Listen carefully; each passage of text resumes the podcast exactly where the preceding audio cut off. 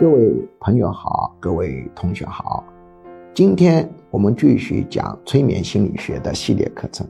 今天讲一个话题叫潜意识沟通。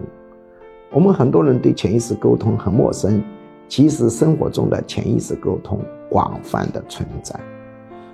比方说，母亲临死之前，很多儿女在千里之外，他是有感觉的。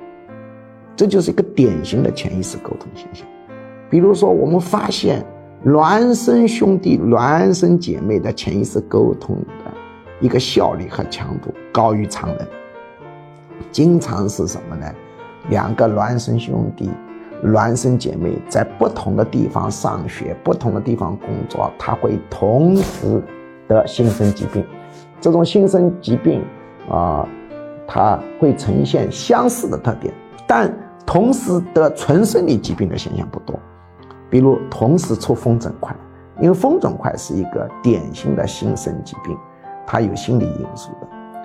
那么我们日常生活中所说的意会啊、直觉啊、默契啊等等，其实都是潜意识沟通，是我们的脑子发射了一种现在我们还没办法用语去具体分辨出来的。